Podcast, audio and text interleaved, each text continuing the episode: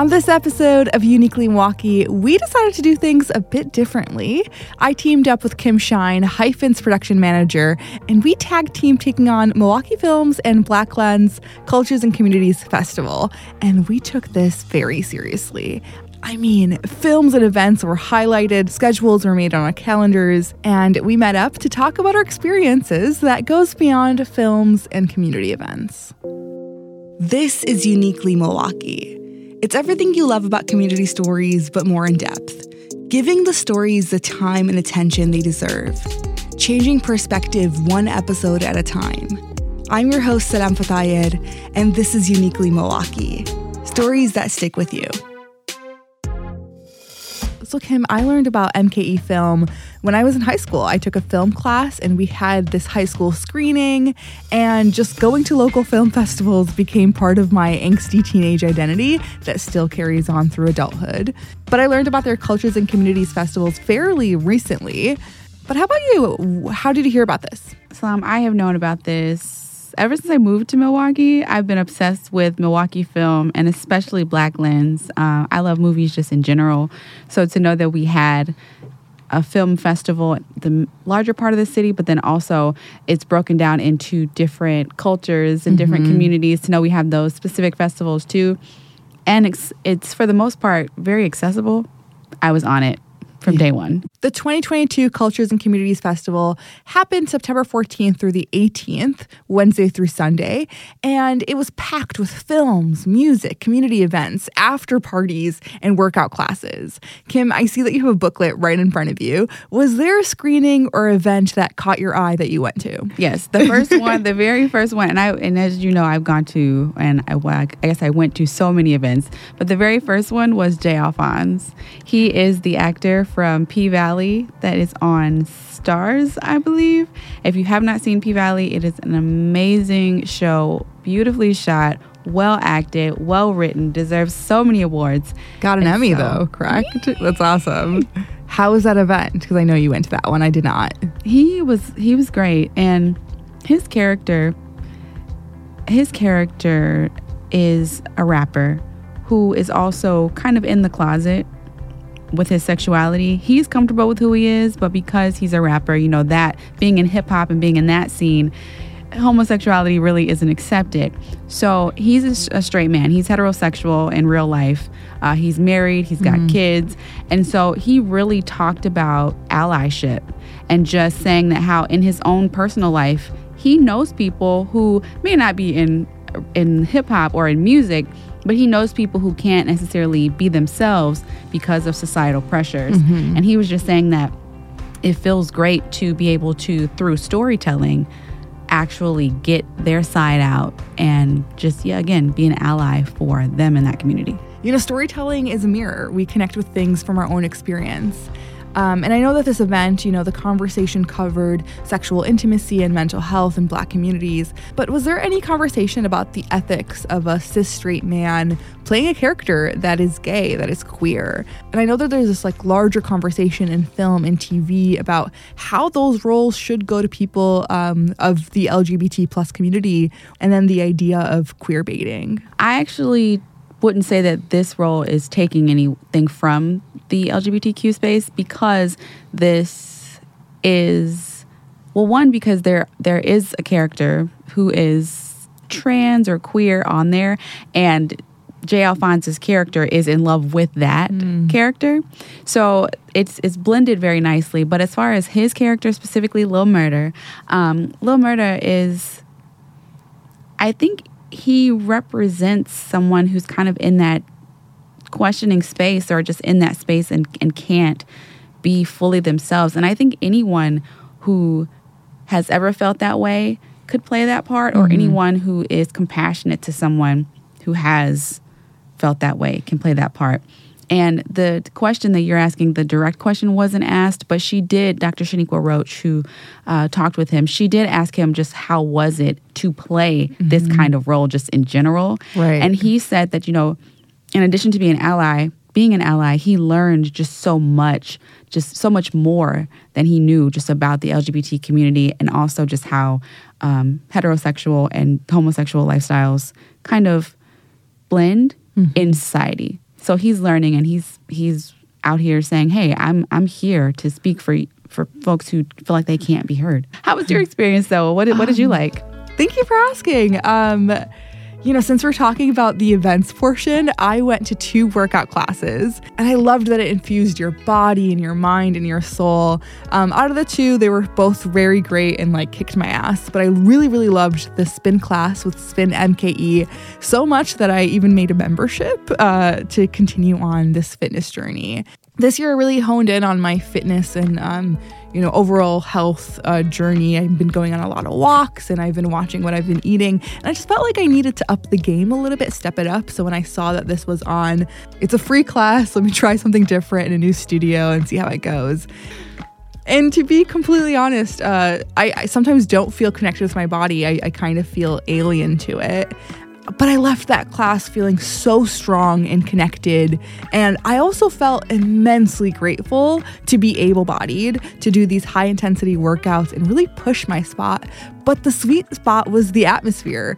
I walked in alone, did it alone, and I felt so accepted. And I want to say, want to note that Yeah. the spin, the owner of the spin studio, and even your instructor, black. Yeah, you know, it was such a diverse crowd, and it's not even just like race and gender, gender, but body sizes. I can't tell you how many times I walk into a studio and I, I just don't feel like I belong, and I'm like, you know, maybe I should have waited until I was thinner. I'm not strong enough. I just I don't quite fit in. Uh, but we were all there on a Friday evening to do this one thing, and I think you know, creating that type of accepting space is intentional, and you can tell when it's truly welcoming. And even the instructor, uh, I you know, I went into this weight loss fitness journey uh, to lose weight and to look good naked. Um, and everything she was saying to like hype us up was just so. It was beyond just the physical body, and I, I left there, you know, really wanting to become stronger, and that made me feel good. But we didn't just go to events, we went to see movies as well. And one thing that I really do love about Milwaukee Film and Cultures and Communities Festival is that the inclusive filmmaking happens locally as well. This year, the festival had two films that had local filmmakers The Exchange in White America, Kaukauna and King 50 Years Later. The director was Joanne Williams, and also the film When Claude Got Shot, directed by Brad Lichtenstein. I saw um, the exchange in White America. And how was that? Because that was that was a Wisconsin story. You know, It- part of it was here in, in, in Milwaukee, but this was Wisconsin. You know, I had no idea that that happened in our history. The film takes us back to 1966 around the civil rights era and follows two schools. One of the school is from Milwaukee, Rufus King High, and the other one is all the way in Kaukauna, 100 miles north of Milwaukee in Kaukauna High. And this all took place because of a play titled In White America, written by Martin Duberman.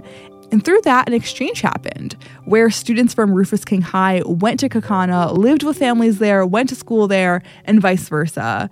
Back in the 60s, Kaukauna was a fully white town, and I believe they said the only black population was one. It was only one because there was a black child that was adopted.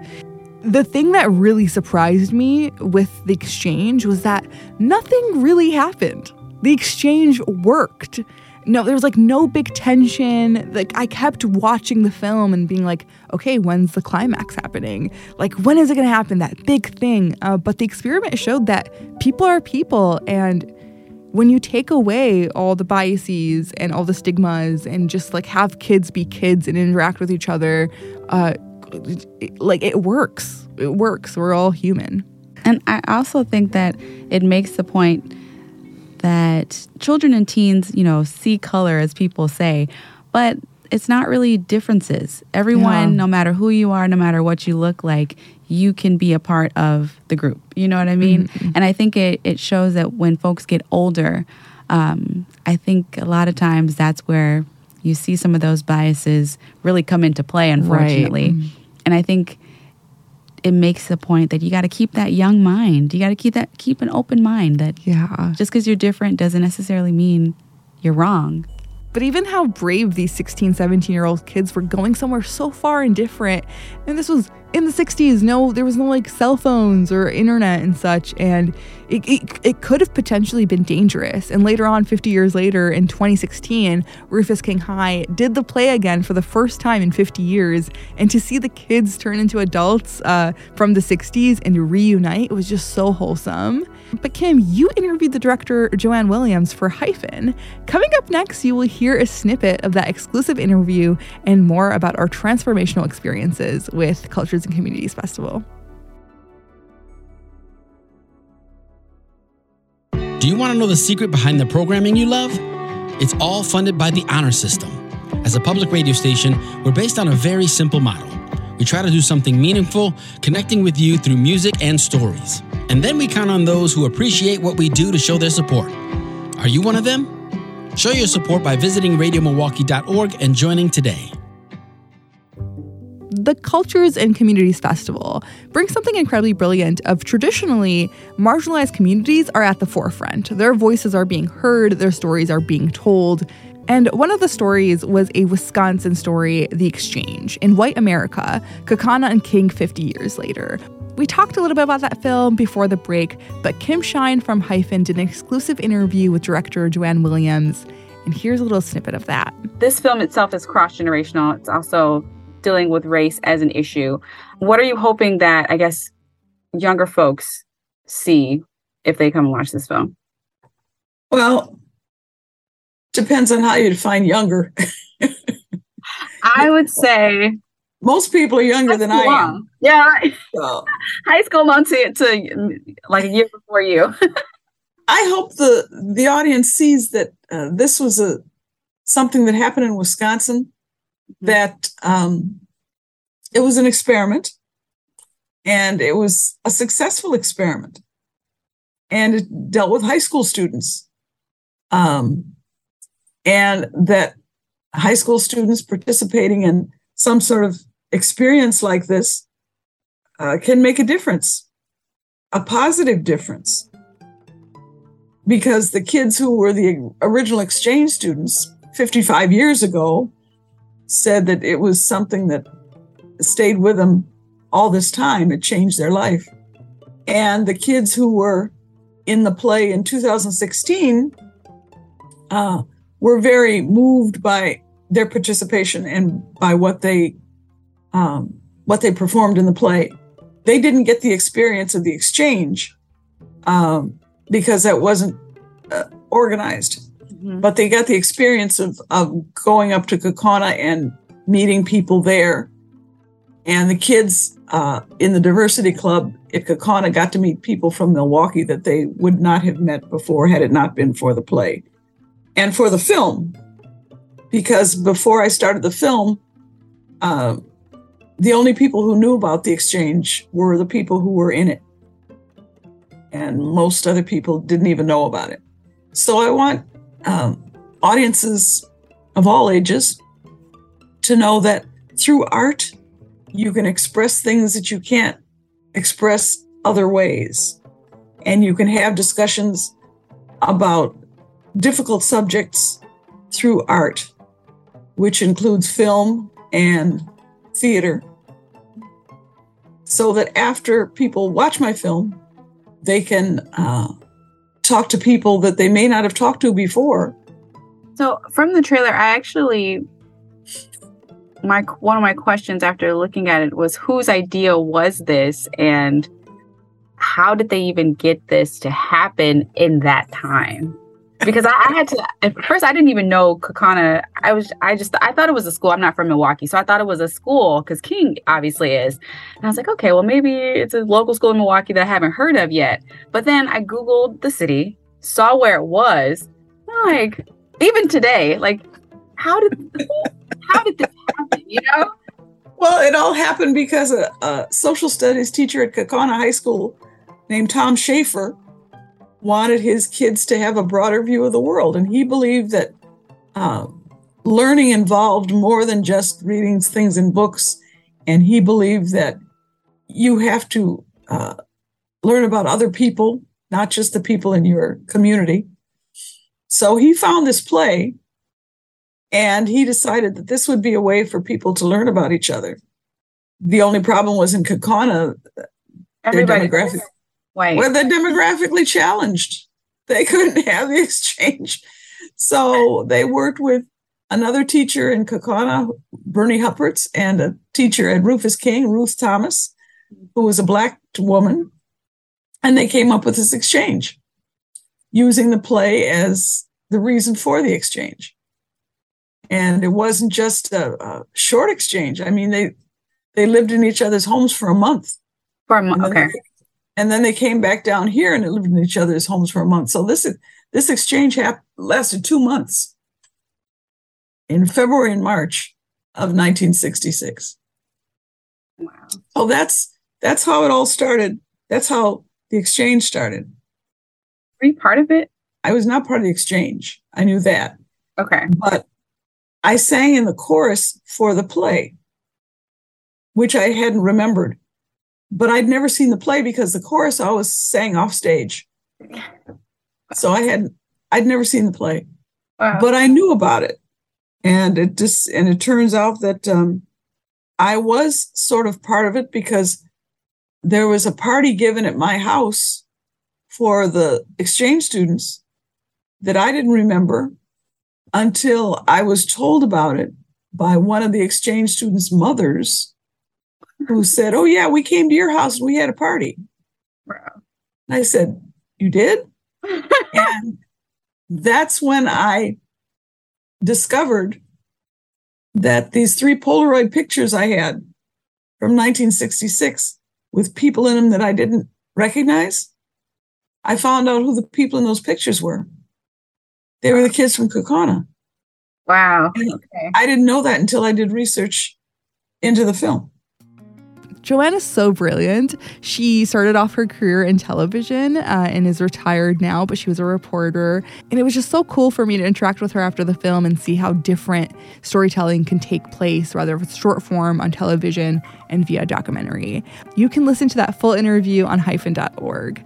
You know, and speaking about local filmmaking, Kim, you saw another local film when Claude got shot. How was that for you?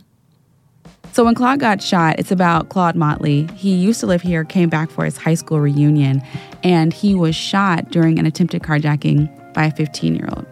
Now, the film is a great documentary, and it just goes through his whole recovery process, which that's that's one thing. That's probably the most prevalent, the most present thing that people talk about is what happens to the victim right after. But it also dives deep into the financial aspects of that, like how long his how long he has to pay for these medical bills that not even his fault. Um, so insurance battles, and then the young man who shot him did another attempted carjacking, and he himself was shot. And so in the film, you end up seeing the connection between Claude and this young kid and the relationship that the two of them actually start because of this. And it's just very powerful. One of the producers, they say, violence, gun violence goes beyond just that bullet. And you really get that in this film. Ugh, that's a powerful, powerful quote. Yeah. You had another powerful moment opening night with the Rosa Parks story.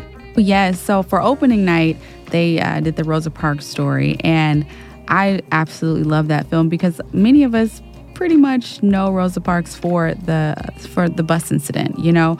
But this movie went beyond that, and you saw just her entire fight for civil rights from when the bus incident happened all the way to when she passed in 2005 you know Oh, wow. you saw her leaving um, the South and going to Detroit and still continuing to work with uh, civil rights leaders and continuing to just fight for justice overall. And it, you also got to see how um, how she was treated throughout this and how it impacted her health and her family. And I don't know, it was just a more personal story than I had ever heard about Rosa Parks.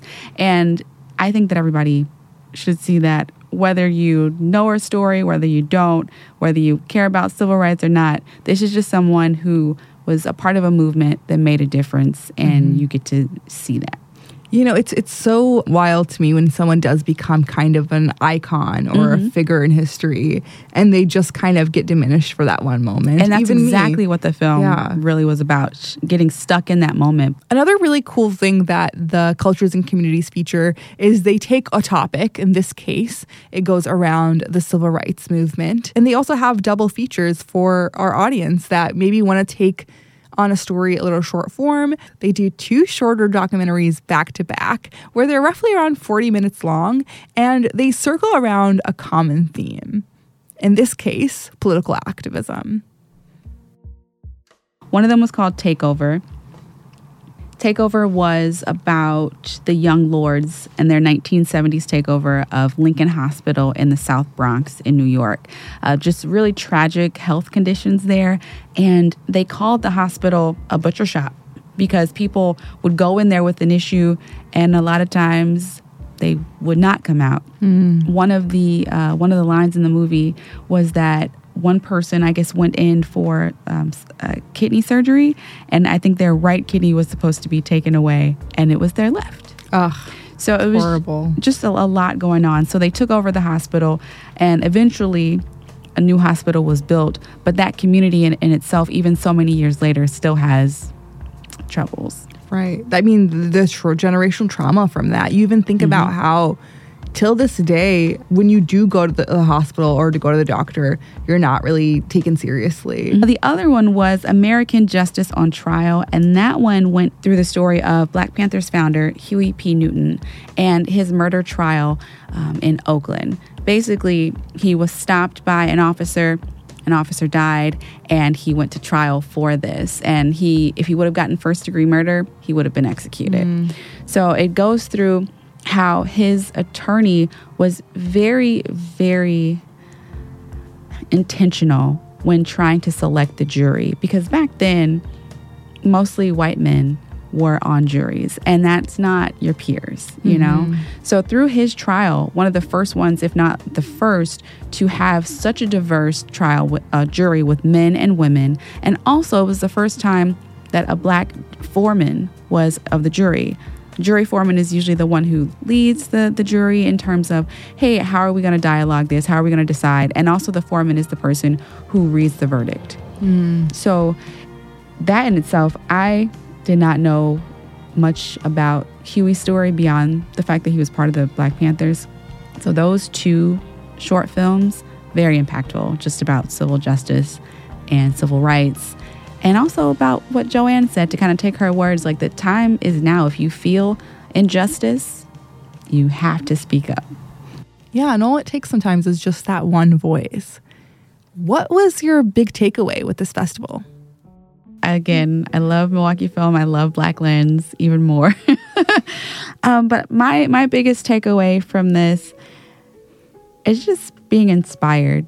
Being inspired to know that the fight continues no matter what type of fight it is. If it's a personal fight, if it's societal, just you can make a difference. And if you do, you know, you'll get a, a documentary about about your fight and hopefully that inspires someone else to um yeah, to make sure that people in this world, we're all human beings and to make sure that we're all treated fairly no matter where we come from or no matter what we can offer, that we're all at least treated humanely. Ugh, I love that. Yeah, great takeaway. Mine uh, really was that there is community here, there's culture here, and sometimes, you know, I get faulted doing the same thing over and over.